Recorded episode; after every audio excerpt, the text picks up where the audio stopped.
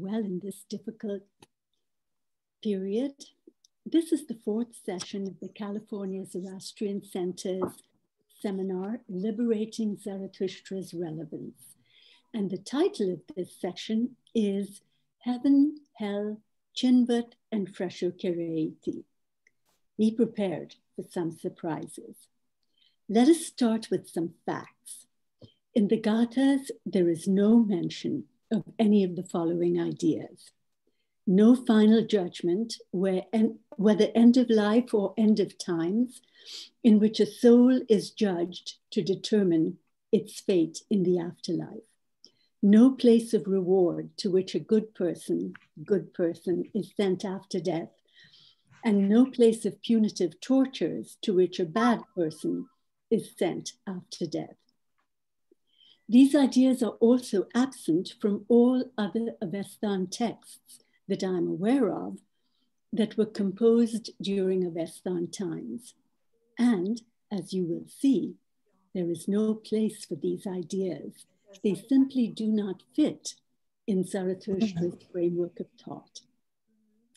Yet many translators, Zoroastrians and non-Zoroastrians, have interpretively read these ideas into the Gathas and have announced with pride that Zarathustra invented the idea of heaven and hell as places of reward and punishment.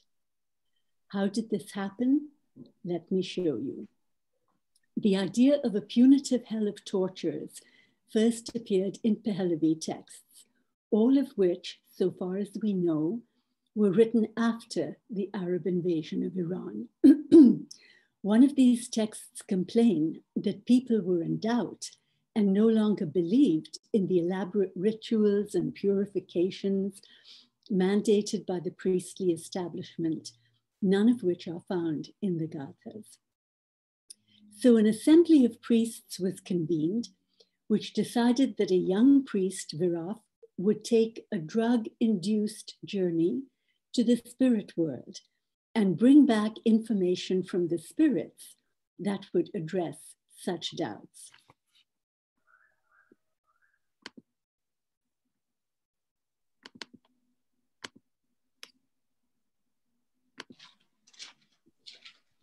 This text says, it is necessary that one of us may go and bring intelligence from the spirits, that the people shall know whether these Yazishn and Dron and Afringan ceremonies and Nirang prayers and ablution and purifications attain unto God and come to the relief of our souls or not. Then those dasturs of the religion filled three golden cups with wine and the narcotic of Vishtasp, and he, Viraf, swallowed the wine and slept upon the carpet.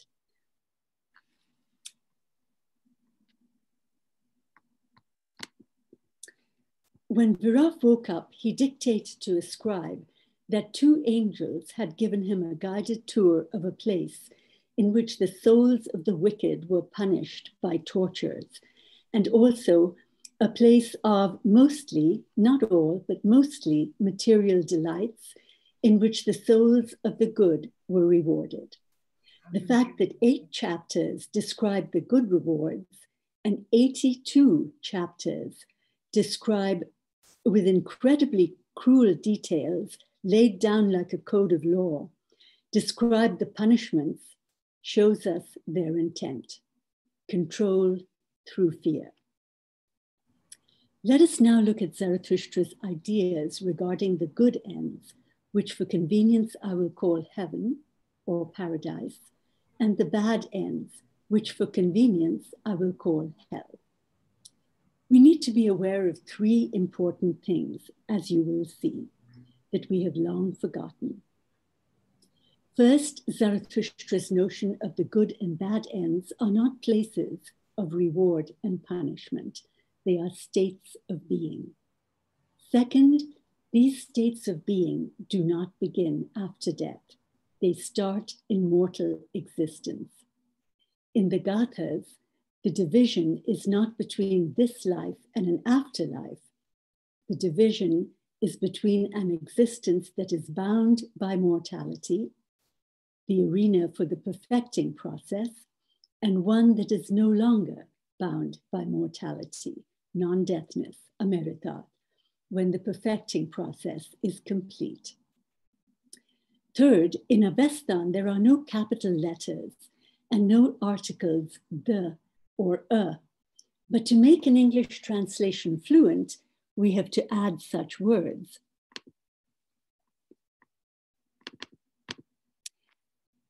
If we add the good end, it implies one final good end. If we add a good end, it implies one of many good ends. So, which did Zarathustra intend? Well, judge for yourself. But when, but when for convenience I use the, please remember it equally could be a. Let's start with heaven. He uses many terms for the good end. Here I will discuss just three of them. They are House of Good Thinking, House of Song, and Most Good Existence. These are not three separate heavens, they are three different ways of describing one state of being. Now, you may object that house is a place, not a state of being. But in the Gathas, house and its related words like dwelling place, dwells, etc., are often used as metaphors for a state of being. Here is one example. There are many more. Zarathustra says, There shall be yoked from the good dwelling place of good thinking, the swiftest steeds which shall race ahead unto the good fame of wisdom and of truth. Now, good thinking is a quality, an activity. So the only good dwelling place in which good thinking could exist is in a living being that houses this quality or activity. And does this heavenly state of being begin in an afterlife? In this verse, as in many others, clearly not. It says that those from a, the good dwelling place of good thinking shall race ahead unto the good fame of wisdom and of truth, a race that is run in mortal existence.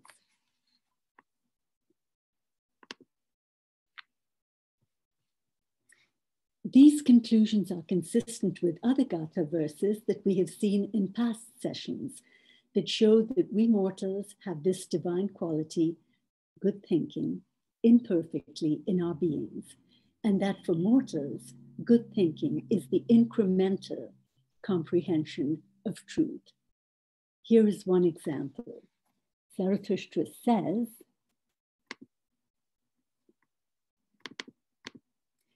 Truth, shall I see thee as I continue to acquire good thinking. So, housing good thinking in our beings begins in mortal existence, where it continues to increase incrementally many good ends of imperfect enlightenment, evolving into a state of being that eventually houses a complete, perfected understanding of truth, the ultimate good end a completely enlightened state of being.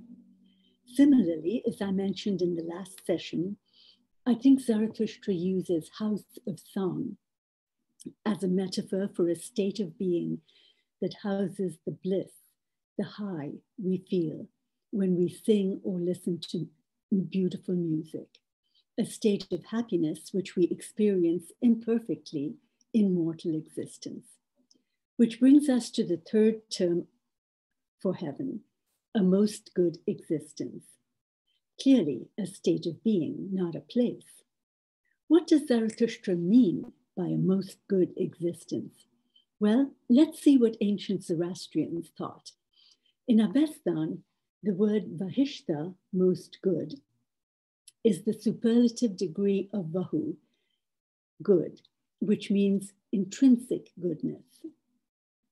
In later Avestan texts, a most good existence is the most frequently used term for the good end and is described as follows.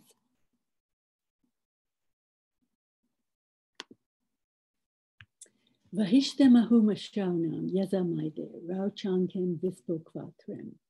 The most good existence of the truth possessing. We celebrate light, all happiness.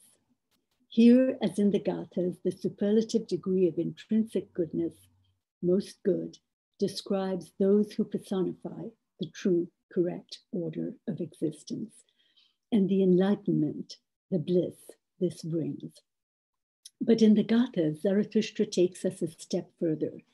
He uses most good as a word of art in rich, kaleidoscopic, multi-dimensioned ways. Here I will just summarize. The most good is a name for the divine, who is truth personified. Most good describes the qualities of the divine, a beneficial way of being, which is the true correct order of existence, truth, its comprehension, its embodiment, its rule, truth personified. Most good Vahishta describes wisdom's teachings, as well as the thoughts, words, and actions that implement them, the path of truth in mortal existence. And most good Vahishta is the ultimate good end, which is truth personified completely, an enlightened, blissful state of being. Each of these are a or the most good existence, Zarathustra's paradise. Looking at this summary, we, be, we begin to understand that to Zarathustra, truth, the true correct order of existence, is the superlative degree of intrinsic goodness. And it reflects Zarathustra's rethinking of the name of the, of, of the nature of the divine as I explained in one of the past sessions. And this, uh, and this is reflected in the later name for the religion, the religion of goodness, Dini Behi. And we see that the most good existence, which is Zarathustra's paradise, is a state of being that starts in mortal existence with the path of truth. We create paradise, multiple good ends each time we make existence most good with our thoughts, words, and actions of truth, its comprehension, its embodiment, its rule, incrementally evolving to the ultimate good end, personifying truth completely, which is the ultimate paradise, the most good existence.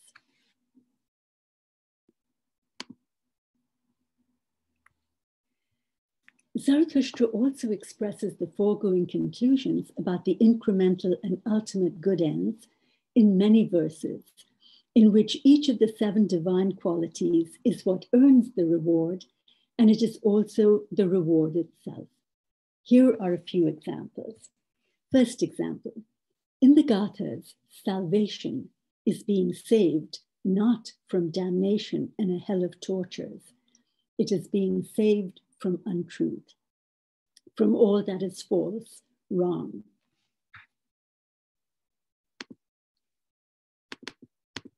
He says, salvation for the truthful. Let that salvation of yours be granted to us, truth allied with good thinking. In the first quotation, being truthful is what earns salvation. In the second quotation, truth and its comprehension are salvation itself. So, salvation, being truthful, comprehending truth, consists of many good ends, which start in mortal existence. And salvation is also the ultimate good end, a completely enlightened state of being. Here is a second example. I'm going to reduce this so that the quotations are not hidden. There we go.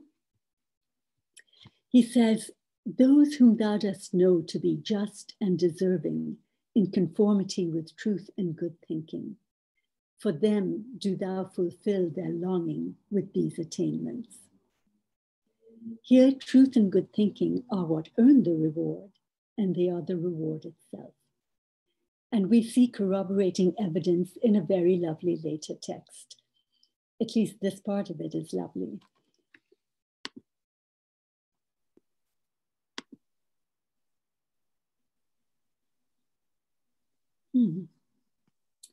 I can't seem to. There we go. To anyone among living beings who has the desire to win the most good, he has said for both existences, it is in the association of truth, then in the union of truth. Here, the good ends to be won is the superlative degree of intrinsic goodness, the most good, Vahishta, a state of being that is equated with truth, both the path and the ultimate good end. And here, winning the most good applies to both existences, which in the Gathas are the existences of matter and mind. So good ends, truth personified, start and are eventually completed in mortal existence, a completeness which enables the transition to an existence no longer bound by mortality, Ameretat. In the Gathas, completeness, Harvatat, and non deathness, Ameretat, are qualities of the divine which mortals are capable of attaining.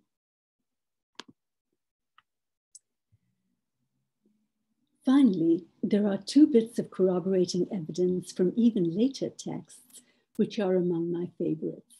First, a word of explanation. In the Gathas, truth, its comprehension, good thinking, and wisdom are linked with various forms of light, sunlight, fire. Why sunlight? Well, truth in its comprehension enlightens.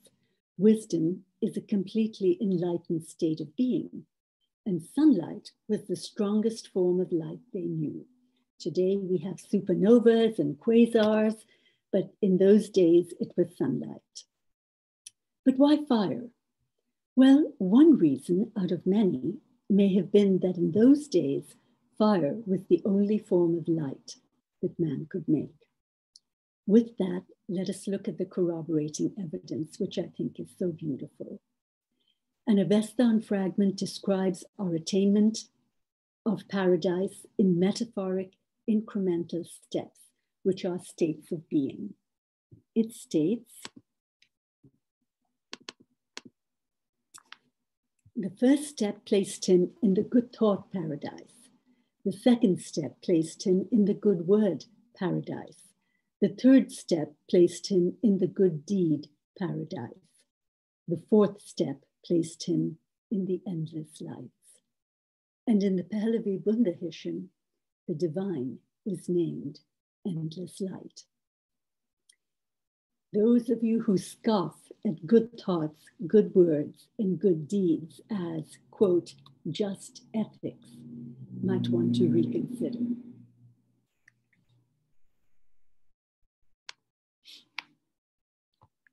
You well may question why does Zarathustra cloak these ideas so enigmatically?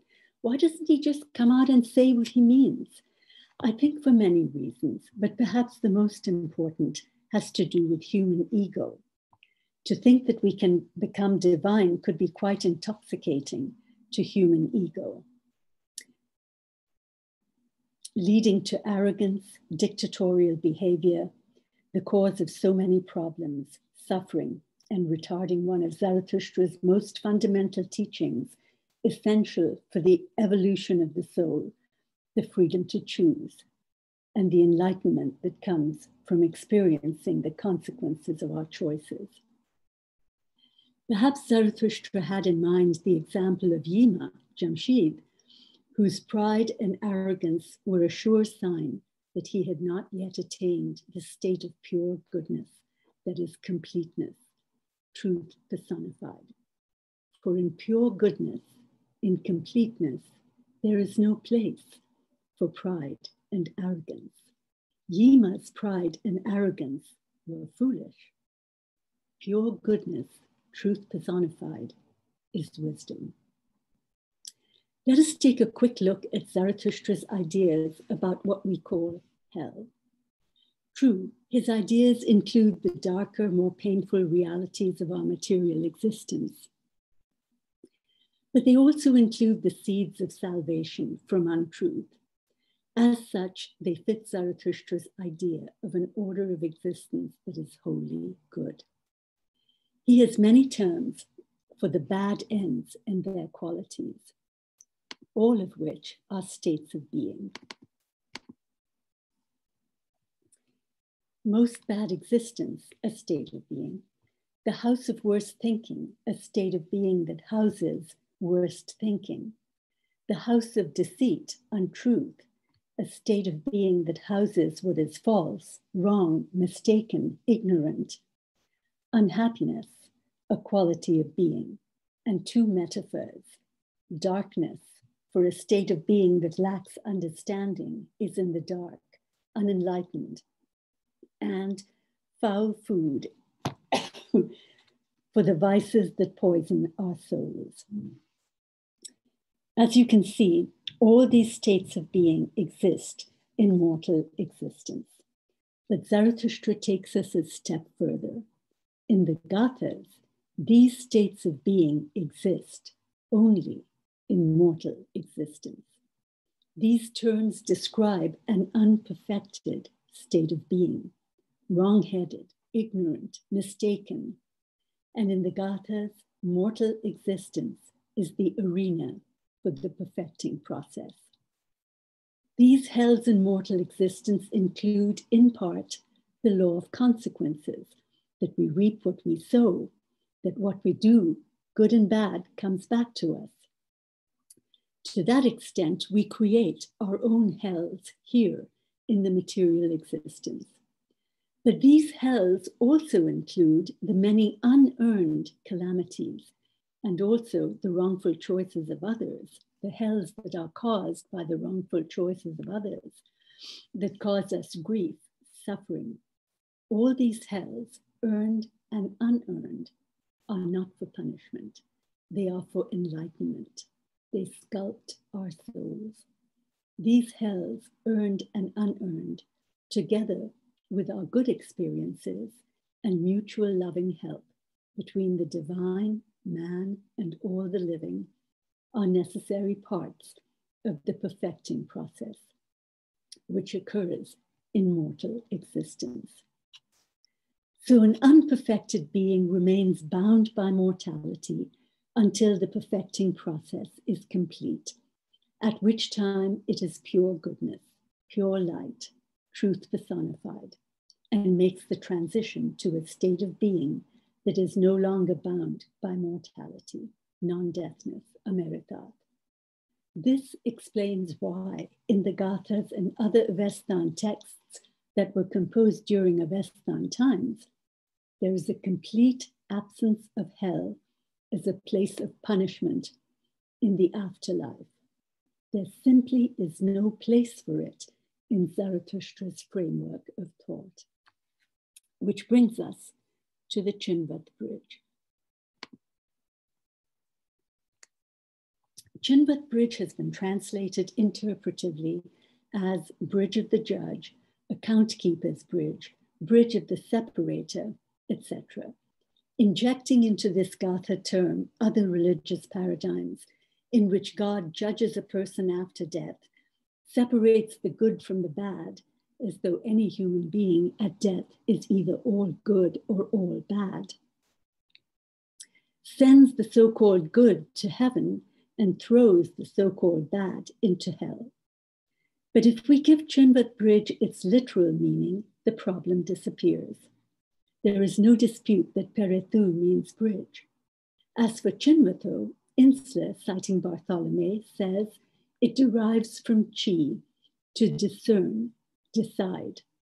So, what is discerned, decided after a soul dies and arrives at this bridge? By whom? For what purpose? And is this a physical bridge? Well, with a non material soul, a non material soul would not need a physical bridge to make a crossing of any kind. So, bridge has to be a metaphor. I think it represents transition to a non mortal existence when the soul has become perfected. And I think what is discerned, decided at this metaphoric bridge is a storytelling way of expressing exactly that whether the soul has become perfected and can make the transition, cross the bridge. And in the Gathas and certain later texts, the soul itself is involved in this process of discerning, deciding. A notion of self judgment, perhaps with the assistance of the divine within. Which brings us to Frasho Kereithi. In Zarathustra's thought, everyone will eventually make it to the ultimate good end, truth personified. There are no rejects. This is not a feel good palliative to tame our fears of an unknown afterlife. Zarathustra's paradigm of the assured, certain good end combines the beauty of pure logic and the spirituality of a divine order of existence that is wholly good. We will discuss this paradigm in the next session. Here, I will simply say that the certain assured good end was so foundational, as Zaehner confirms, that it is expressed even in later Avestan and Pahlavi texts. Frasho Kereithi in later Avestan, Frashgard in Pahlavi, even though today we have largely forgotten what those words mean. Insler demonstrates that Frasho Kereithi came from a phrase in the Gathas. In essence, Frasho means healing existence from all that is false, wrong. And Kereithi means making it happen.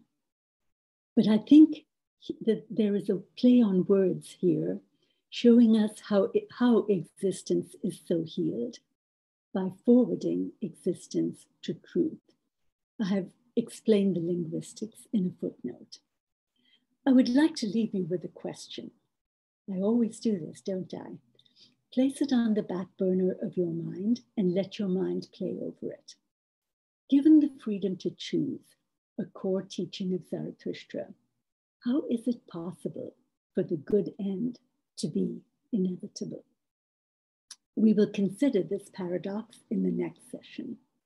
And with that, I welcome your questions. Let's see, is there anything in the chat room? Oh, we have. Uh, the first is from, is it the first? Yes, from Soli Dastur. Uh, he says in Yasna 4610, Zarathustra mentions Chinvat Bridge. Um, you're right, Soli. I don't remember the verse itself, the, the number, but Zarathustra mentions Chinvat Bridge in three Gatha verses.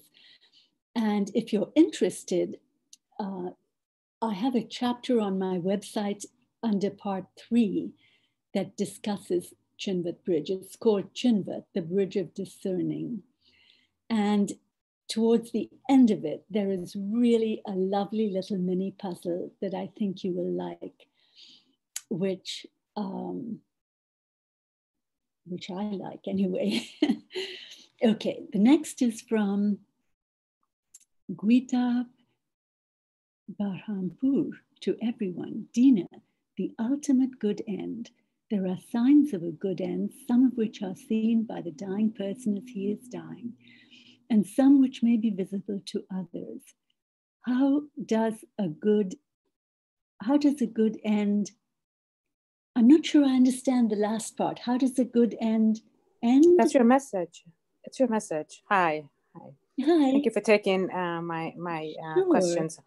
Um, uh, the question is uh, it's it's about uh, your message, the ultimate no. good end. Not my message. What I see in Zarathustra. right. right. Yeah. But I'm I'm receiving it from you. Thank you so much for your teaching. So well, the question is, what do you mean about uh, about good ends? I mean, good. Good is my uh, how I feel. I feel good.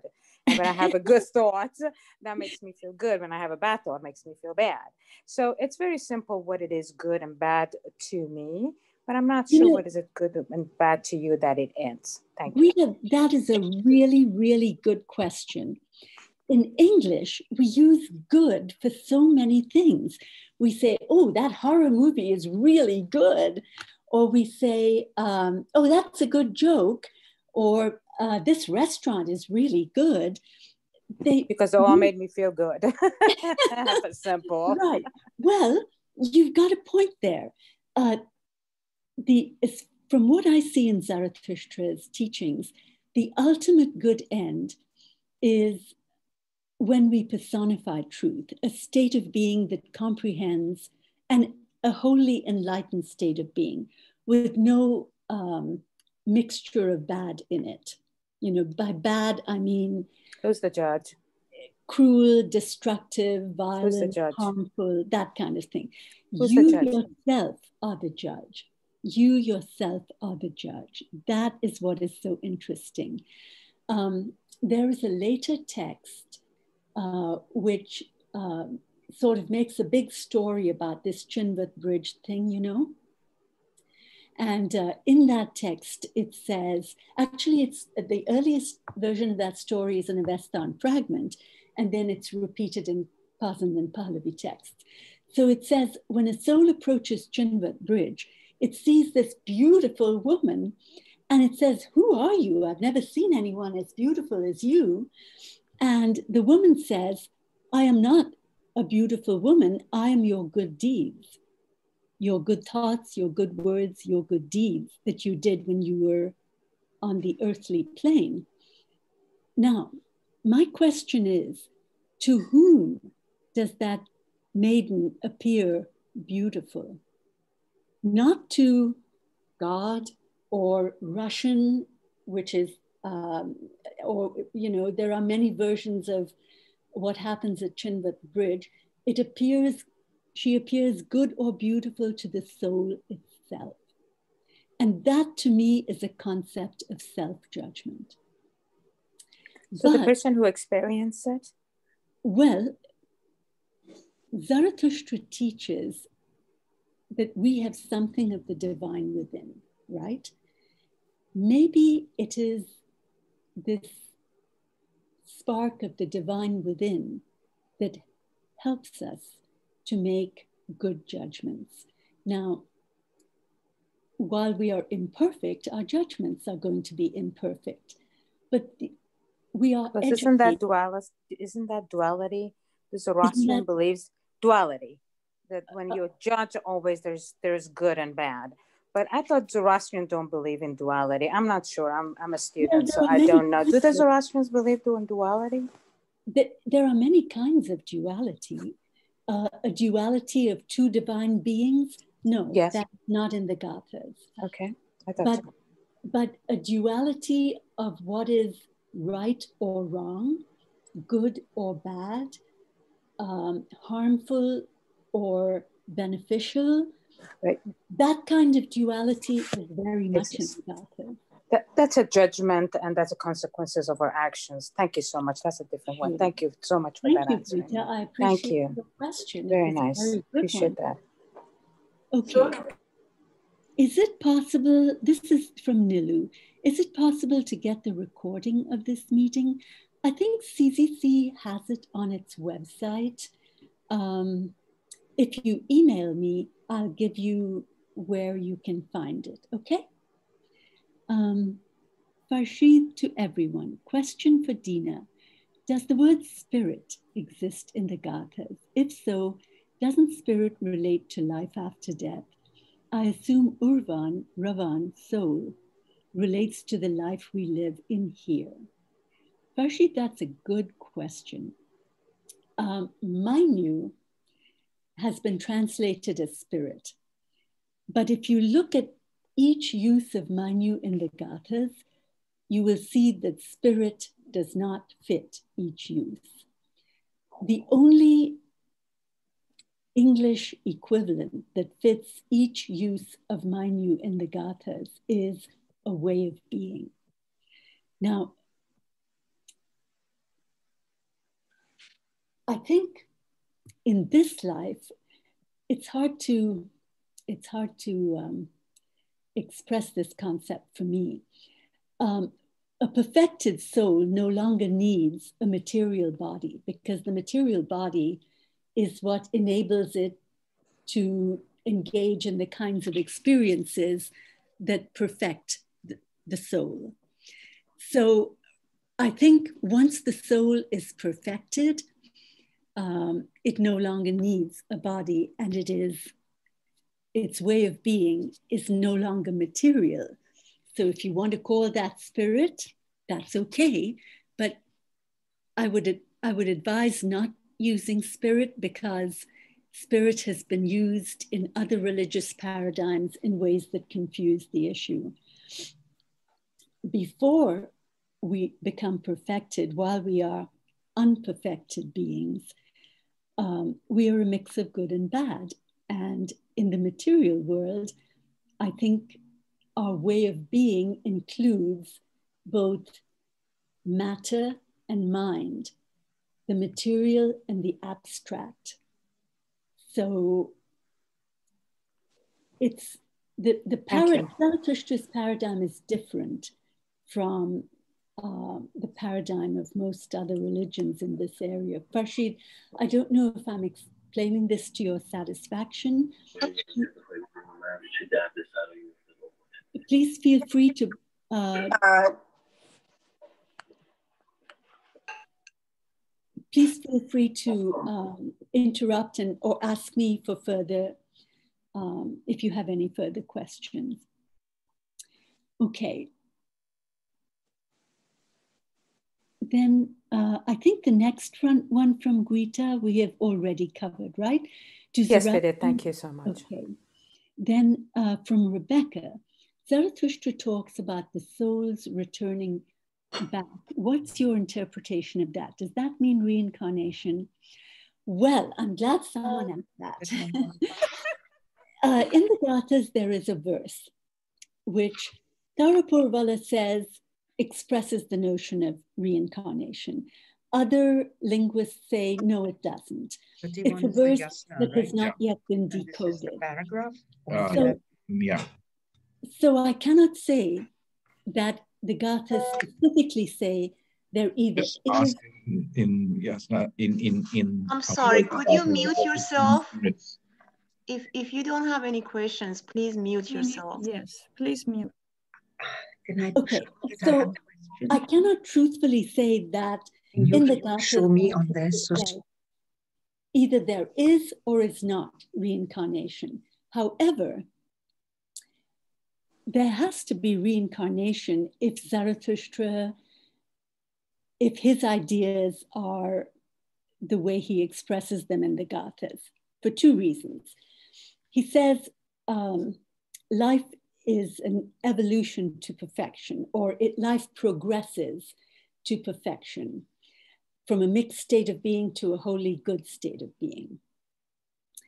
Well, um, we know that by the time we die, nobody is wholly good, at least not in our reality. Well, maybe some of the great souls who have come to show us the way, but most of us, most of us are not wholly good uh, at the time we die. So if Zarathustra's teaching is true, then there would have to be other opportunities for this perfecting process to continue. The other thing is, Zarathustra teaches that God is wholly good. And in his notion of uh, Asha is included justice. Um, now, if you look at the human condition, could someone, whoever is talking, please mute? Thanks. Um, now, if you look at the human condition, there is no way any realistic person could think that it is just. Some little babies are born with birth defects, others are not. Is that just? Uh, some adults are caught in a tsunami. Everything they have is destroyed their families, their homes, everything. Others are not caught in a tsunami and they have happy families, good homes. Is that just? Some are born with, birth, uh, with um, disabilities or even acquired disabilities. Others do not. Some um, experience poverty, pain, uh, physical debility. Others do not. So if God is just and if there is only this one lifetime, there's no way he could be just. Zarathustra would be wrong in saying that God is just. Yet I will tell you, every time I have thought Zarathustra was wrong, when I was studying the Gathas, on further study, I realized it was I who was wrong because I just did not see what he was driving at. So, in my view, whether you think, whether the reason is because Zarathustra speaks of a loving, just, good God, or whether uh, you um, speak about the justice of throwing someone who has done some good into hell or sending someone who has done some bad to heaven, no matter which way you look at it, there have to be some other opportunities for the perfecting process to continue if Zarathustra is being accurate. So I think whether it's back here on earth or in some other reality, I don't know. And Zarathustra doesn't say, but some form of what we call reincarnation, in other words, re entering the material existence, I think is necessary if we're going to believe the rest of what Zarathustra says. Manik, we have ethical duality, not the duality of the creator Ahura Mazda. Well, Manik, I'm going to shock you. In a future session, right. Uh, I don't know how to write. Um, in a future session, I'm going to explore that idea. So give me a pass for now, okay? Keki Dadachanji, if the soul fail, fails to transition to the non mortal existence, what happens to that soul? Good question. Well, in this Arda Viraf Nama book, it says that um, the souls of the everything is either good or wicked. I mean, they see, have no gray areas. So it says um, the souls of the wicked fall off the bridge. So where do they wind up? Well, the way this text describes it, it describes a very unpleasant but definitely material or earthly existence, an arid, uh, desert like place, stinky, uh, just very unpleasant, but all, all the descriptions of it are material. So I surmise from that that they were recounting an earlier tradition in a faulty way, which, in which we go back to the material existence, maybe after a period of time uh, to rest, reflect, um, assess what we have done good, assess what we have not done good, perhaps with the assistance of the divine. Uh, so that the, the time, the rest period or whatever, I'm just speculating after death, would also be part of the perfecting process until we can go back to the material world and experience what we need to experience to perfect. In Zarathustra's thought, wisdom is experience based. So, uh, uh, Dina, um, if I may, if I may just continue on that question. Sure, please do, Keki. So, uh, if we were to reject the uh, uh, postulate of reincarnation, and we also set aside Arda Viraf's description of what happens when one falls down from Chinvat Peretu, then where are we left? Uh, in terms of the people who do not believe in reincarnation, how would they explain what happens if you really don't cross the bridge? Right. I think that's a good point. All I can say is there are the ones you yourself have pointed out and others, there are so many arguments that require the conclusion that there have to be other opportunities for the perfecting process to continue. And I know of, given a good God, a God who is loving and just, I know of no other alternative that makes sense. Good point, Keki. Okay, let me see. Mandana, you can find all recordings of Dina. Oh, okay. Thank you, Mandana. Thank you. So then I won't have to uh, put that up. Artemis, everyone, please mute. Good idea, Artemis. Farshid, thanks for your response. I don't like the word spirit either. Spirit is used in Hollywood movies and other places. true, true, true.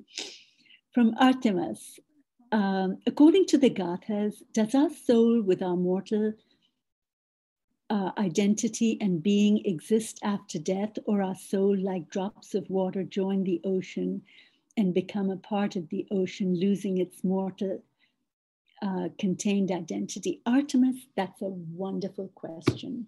I know I'm saying this to everyone, but the questions are really good. I can only give you my speculation because Zarathustra doesn't specifically address this issue. The way the way it seems to me is that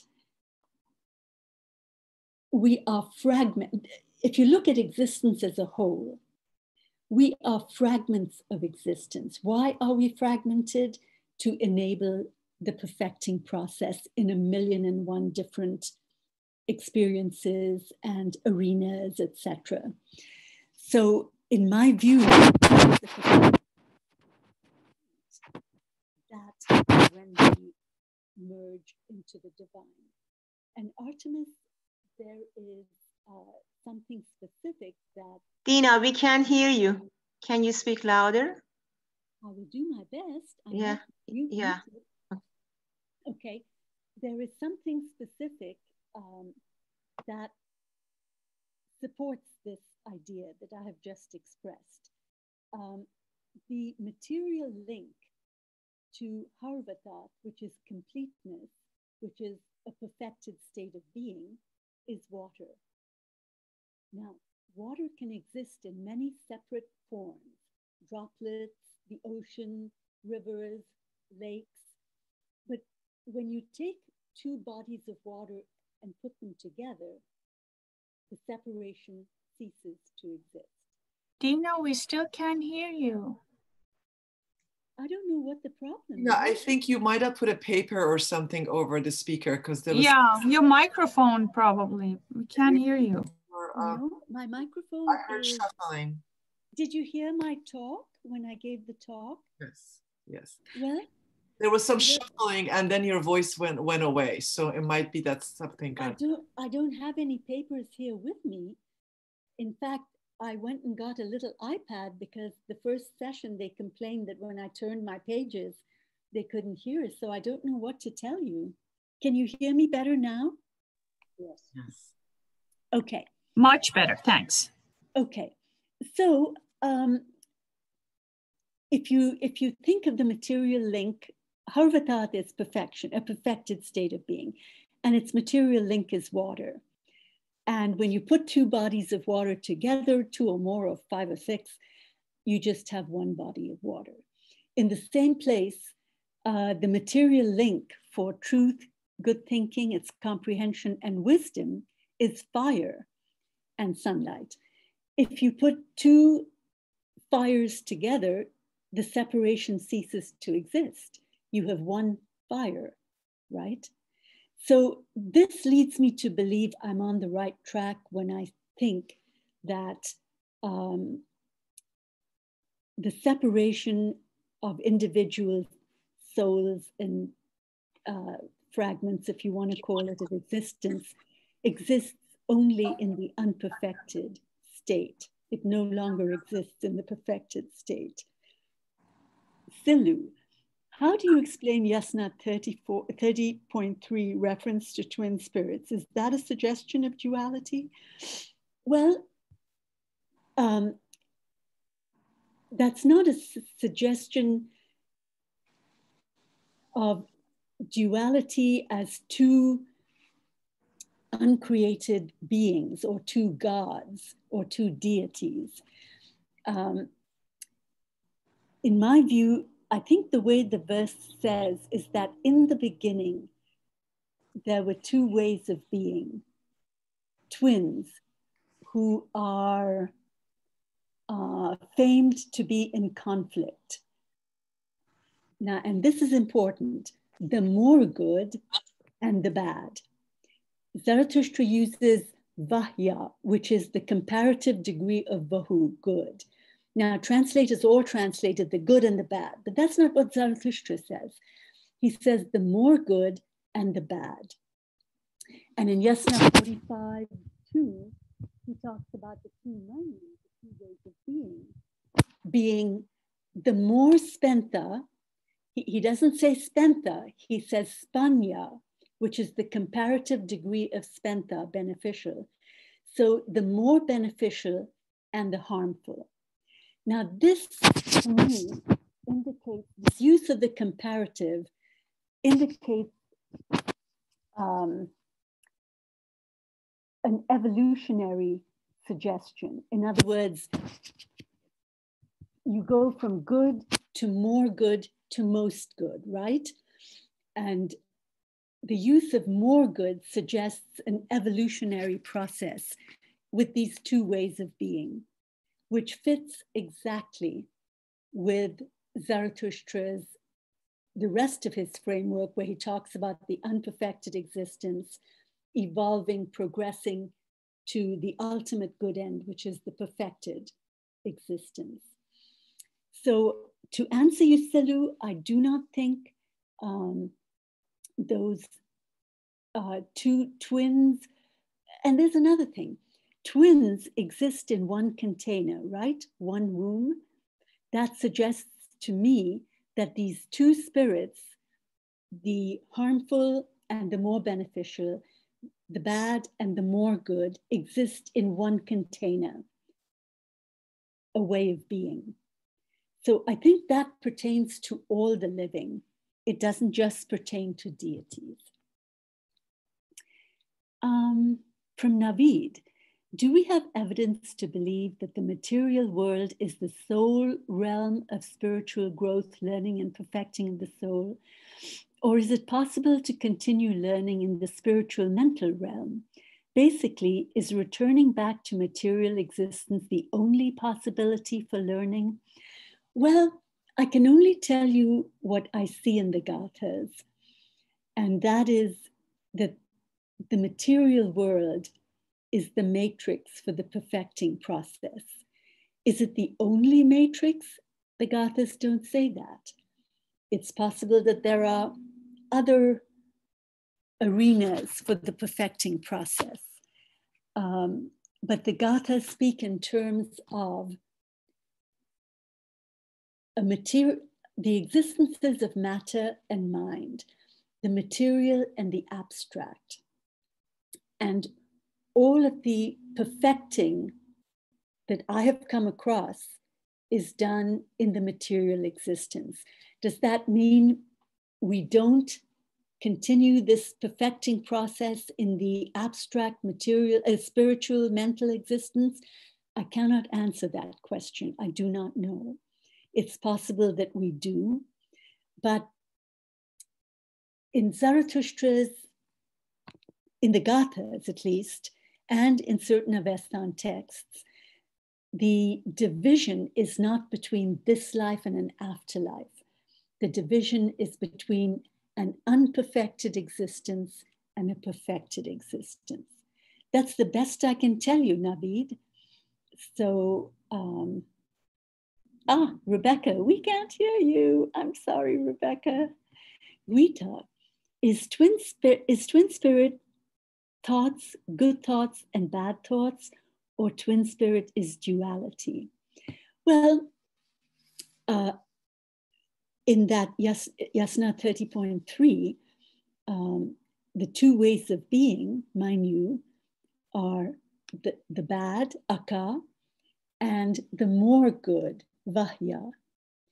So I think it pertains to human beings uh, it does not pertain to deities. That's the best I can tell you. Thank you. Can I can I just clarify something? I'm sorry. Is that okay? Thank you so much. I just uh, wanted to say, um, in order uh, that you were talking about perfecting process, Um, I found it very interesting. You know what? I'm, I'm always trying to perfect in myself, but I fail every day. But I'm trying to work very hard, hard to perfect myself into into better Gita, but it just doesn't work. But but that's that's not the point. The point is that in order for you to to to to be in the process, you have to be present in the moment. Yeah. That means you have to know what you're thinking what you're saying and what you're doing, which mm. is the the uh, uh, the, the, the basis of Zoroastrianism. And if we do not know what we, we're thinking, what we're saying, or what we're doing, so maybe maybe we're, we're, we're not a very we're not going to be in the process. So thank you very much. I just wanted to to, That's to say that. Comment. Thank you. Thank, thank you. you. That well is said. absolutely good and true. Dolat, you have such a frown on your face. What's troubling you, kiddo? I was just typing my question, wanted to make sure I'm correct because I do things perfectly. oh, I'm so glad. Okay. Um, I thought I was the only one who was allowed to be imperfect. You mean you do things imperfectly too? All right. Uh, Dola, could the idea of only imperfect and perfect be related to that dark is absence of light. Bringing light to the dark is one way to think of the process of perfection. That's a really good way of looking at it. Yes, yes. Um, I think, in fact, that ties into so many of Zarathustra's thoughts, including mutual loving help. You know, no one can make it on their own. To make it, we have to both give and receive help and that's how we bring light to the to the darkness. Can i say one more thing here? Because mm-hmm. i even see um, you know uh, kind of this idea when there are conflicts um, when people have conflicts is actually to slow it down and to really understand what's behind the conflict. Then you see the growth that the conflict is asking for. Yeah. so conflict is not bad. It's the dark that is is asking for the light. Right. It's an opportunity really for growth. Conflict is an opportunity for growth. Um, so i it took me a long time to learn that. When i was in conflict i was very you know uh, confrontational. Uh, but if you can if i can understand what the other person is thinking and feeling and try to address their concerns and try to explain to them where I'm coming from, then it's a good way, you know, to resolve the conflict maybe. Sometimes you can, sometimes you can't, because people are mixes of matter and mind, and a part of that is angry emotions or prejudices or but but I guess my point is that those are the darkness, and yeah. we can hear each other. Is the lights coming together? Then it's the joining it's the Haurvatat idea. So I just wanted to. Good point. I agree. Okay, Mandana. Uh, what if the perfecting process is not for individuals, but for the entire humanity as a whole? We are just a vehicle to make this happen. So no coming back, reincarnation is necessary. well, that's one way of looking at it, Mandana. Um, but let me put it this way. I, I am not wise enough to give you eternal truths. I can only tell you, A, what I see in Zarathustra's teachings, and B, what my own thinking tells me. Now, I have a lot of faults. And when I die, I am not under any illusion that those faults will be gone. That, you know, I will die with those, some maybe better, but certainly not perfected. So, if I'm a part of the whole, which I believe Zarathustra teaches, those faults of mine will also be a part of the whole. Mm. In other words, unless everyone makes it, no one makes it. As long as there's anyone left behind who is, has not been perfected, None of us is perfected. That is the whole conception of being part of the whole. As I understand Haurvatat, it's perfection at an individual and a collective level. So that's the best I can explain it. Um, so let me see. But does the state, this is Farshid, but does the state of perfection exist? Isn't perfection a state of stagnation? Life is constant pr process of improving. Today's perfect state is not so perfect tomorrow. That is a matter Who's the of judge? And that is a good point. Uh, the way I look at it, Farshid, is this. Um, because we are a mix of bad and more good, harmful and beneficial, more beneficial, we are imperfect. This is duality. So, Russell believe in duality? Sorry, I'm sorry, I've interrupted. That's duality. You're teaching duality. Well, Does Zoroastrian believe in duality? That is a type of duality, a duality right. of yes. qualities, not a duality, duality, of deities. Yeah. But do the do the Zoroastrian? That's fine. I just I just want to clarify to make sure. Let me. Answer Farshid's question. Okay, thank you and so then much. I can we come back to duality. Thank you so much. Okay, so definitely today's so-called perfect state, what we perceive as perfect is not so perfect tomorrow. You're right. Is there such a thing as complete perfection? Zarathustra thinks so. Because I am so imperfect, I do not know myself. And I have often wondered okay, if I progress and evolve and become completely, completely perfect, completely good, what happens after that? Do we just sit around being completely good? Completely That's duality. Perfect? That would be you're really teaching boring. duality. You're teaching duality. That would be really boring. The only thing I if we can if we look at our lives, every day is an adventure, right? maybe when we reach this state of complete perfection, that could be the start of a new adventure. What that new adventure is, I haven't the foggiest idea. Speculations. So, okay, now let me see, where are we? Oh, Guita, did you want me to address something there? Please. Yes, I just thank you. I'm I'm like I'm almost rude now. Sorry. Um um, yeah, see, I, I just want to make sure that I completely understand that which it, there's no right and wrong. I mean, what do I know? But I just want to make sure that I completely understand the difference between duality and reality. What's real is I am talking to you. The duality is what I'm thinking that I'm talking to you. Not So, necessarily.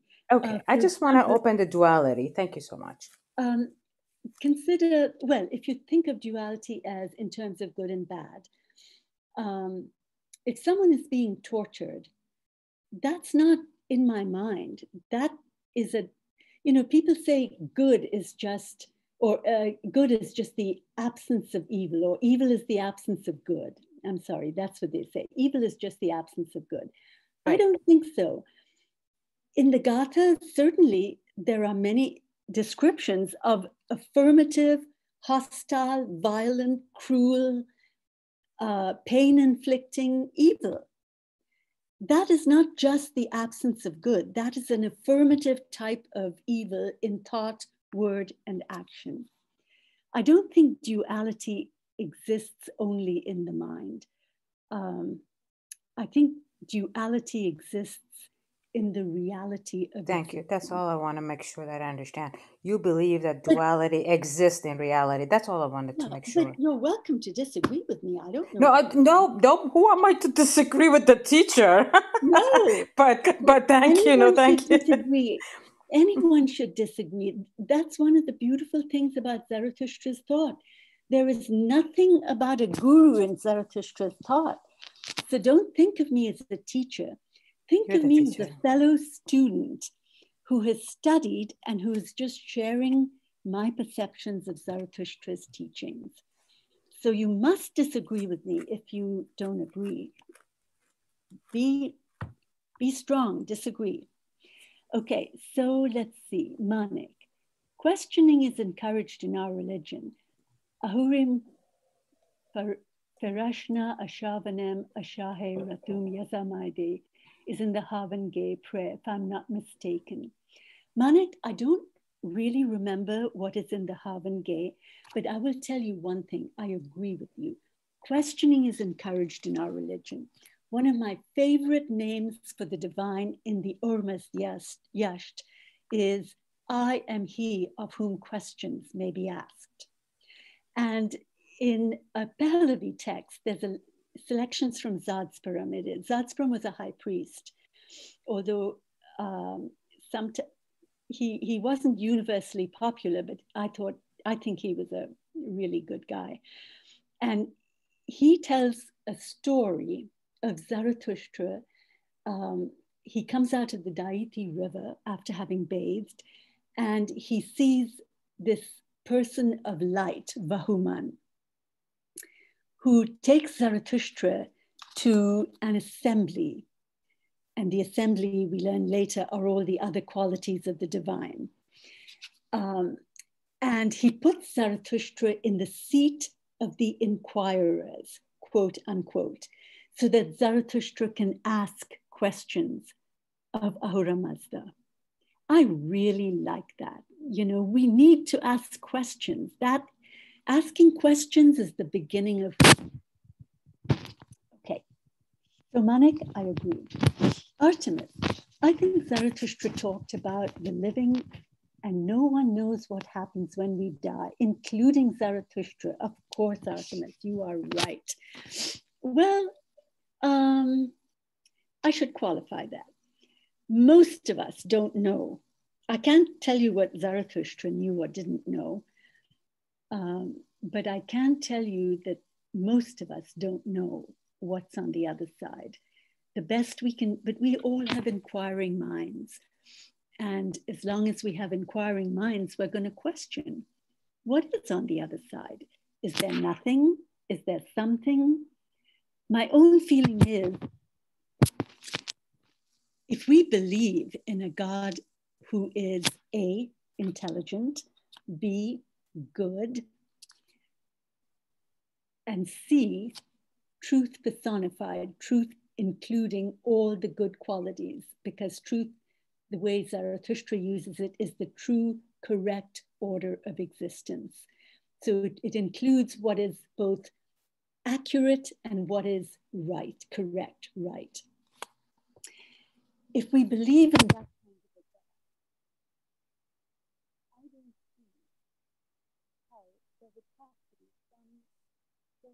Dina, Dina, stop for a second. Lift your arms up. It's Karishma here. Lift your arms up.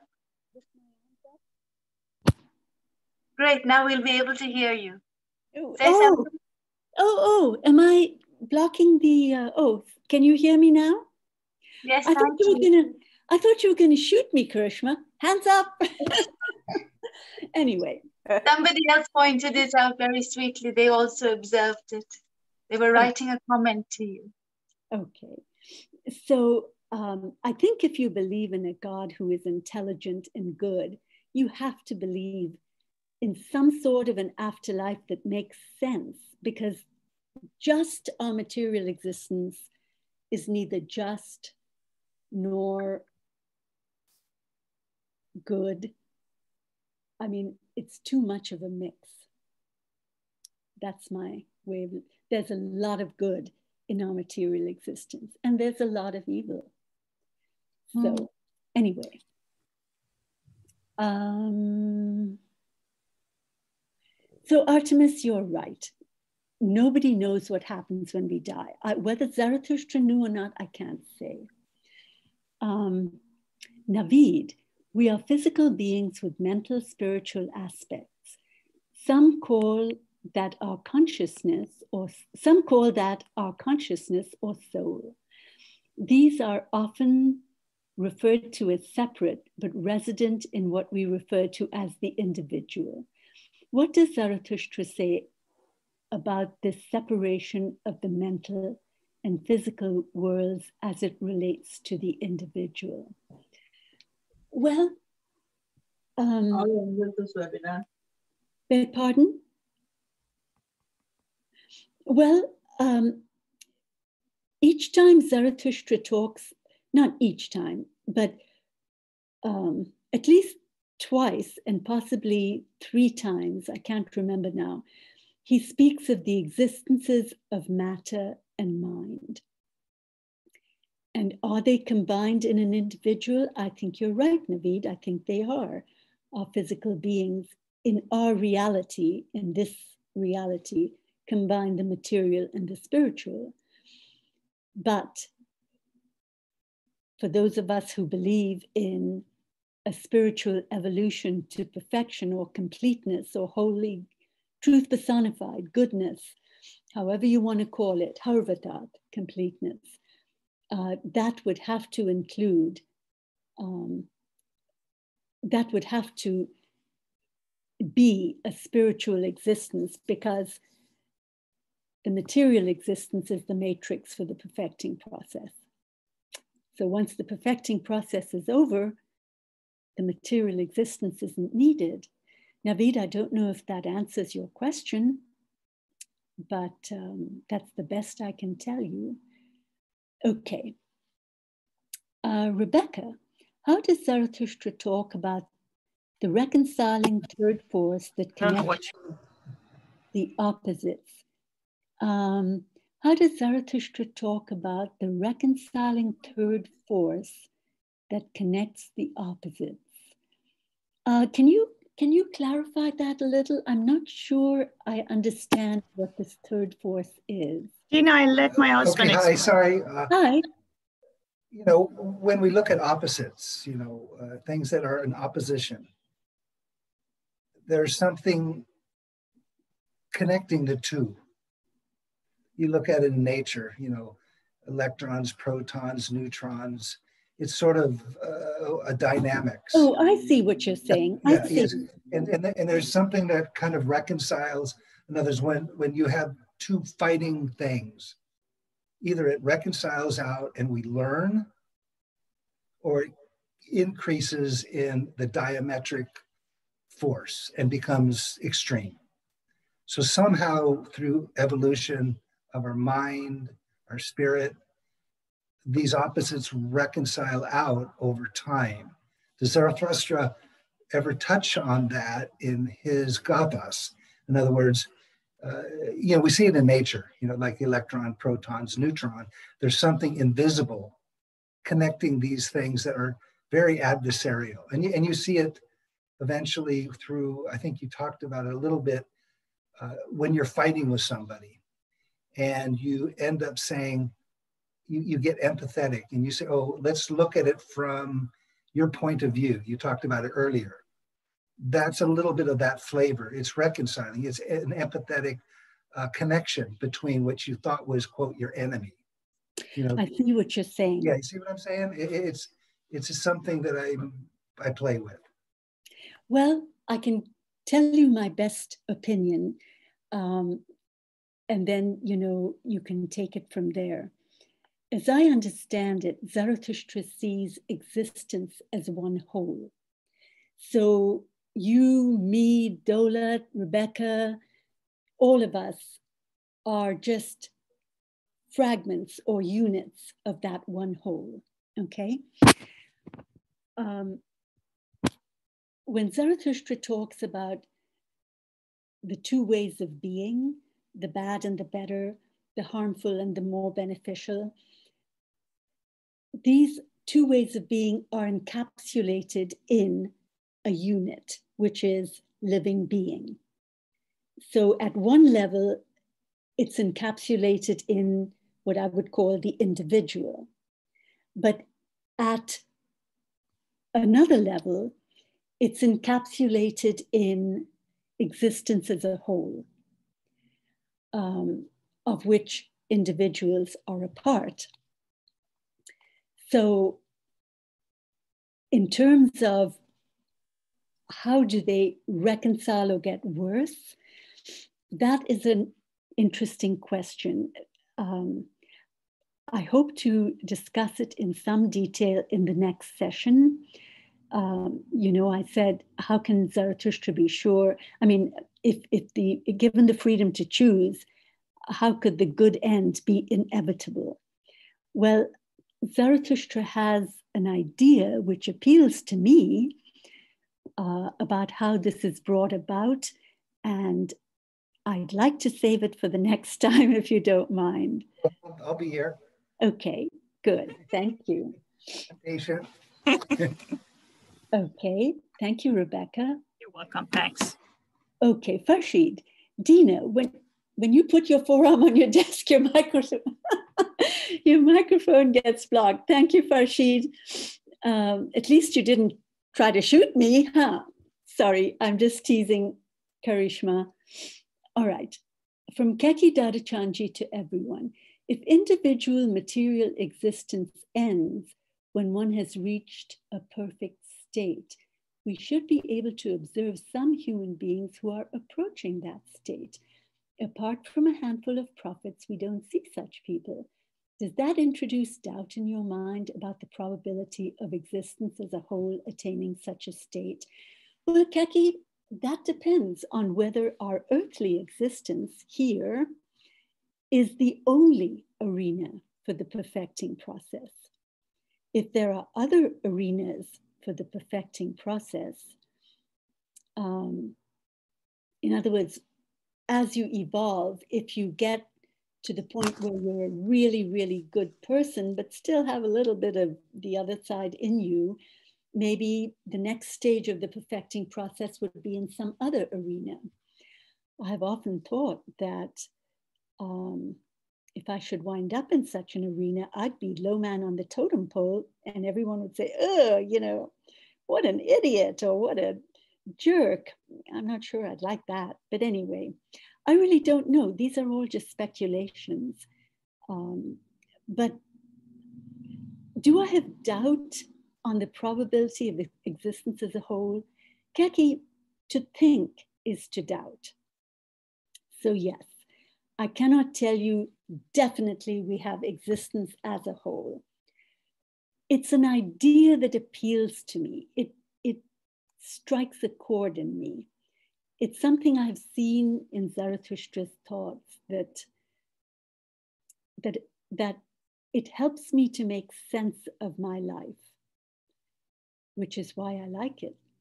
Um, so that's the best I can do, Keki. Well, that's the last question. Does anyone have any other questions? I'd be happy to take them right off, right with your words. Thank you. Um, I have a quick question, if I may. It was too long for me to write it. So, um, so um, you know, Muslim believe that there is a prophet Ibrahim became the leader of the righteousness in their time, and and then that, that is the good, and then they also that's the good, good. The righteousness is oh, the good. Okay. okay. So who judge it? We don't know. And then there is a bad, and then the bad force comes in. I, I don't know who is the bad. I guess the evil is the bad, but that's not the point. I'm not quite sure if the Zoroastrians believe in duality in reality and what the Muslims believe that their prophet Ibrahim believes. So I'm just kind of confused here. I would love to learn from you, um, but I'm not quite sure from the point of view of Zoroastrians and duality. If you can just open this this time or next time, what do you really exactly mean about duality in reality? Thank you. Sure. Um, duality in reality is a good way of encapsulating the idea. Um, many years ago, there was a judge on the United States Supreme Court, Justice Cardozo, who cautioned us against um, being imprisoned by the tyranny, what he called the tyranny of labels. I've come to think that too often we, we try to impose labels on Zarathustra's thought, which don't really fit his entire thought. And I think duality in reality is one such label. Um, night and day, that's the duality. Um, that's not duality. Sweet and sour is that's reality. No, that's and reality. in reality, that's a duality that's reality. in reality. Uh, oh, that's a duality. That is your judgment. Thank you. Sorry. Sorry, I shouldn't be interrupting. Sorry, go ahead. No, no. Um, in other words, reality is full of dualities, not just opposite dualities, but the gray areas in between as well. I can I think that's why I rather like the way Zarathustra says he doesn't speak of polarities. He doesn't say good and evil. He says in 30.3, good, I mean, bad and more good.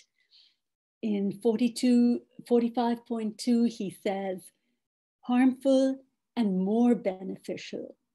So these are not polarities, but they are certainly different in nature. And I think if you look at your own experience, which is the closest to reality that each of us has, um, you will see things that are cruel and are kind uh, and in between, that are false and true and in between, that are selfish and unselfish and in between. So I don't quite know That's how to. It, it you agree those are judgment. Those are judgments. It is We're thinking judgment. about it. Exactly. We're thinking about it. Well, it's more than just thinking about it. In other words, if someone were to cut off my hand, that would not just be in my mind, that would be in my reality. That's right. Um, I think it's more than just thinking about it. Some dualities definitely are limited to the mind, others, you know, are not. So, my advice would be don't let yourself get trapped by words. Um, try to look past the word to how it applies in your life. That becomes I, reality. That's thank you so much, Fran. That then that is reality. Thank you. Yes, indeed. Think, if we pass our thoughts, we become here at this moment to learn from you. Thank you. I learned so much from you. Thank you. And we great. I learned from you, and I thank you because you forced me to think, which is a gift. So I thank you. Thank you for your teaching. Okay, let's see. Um,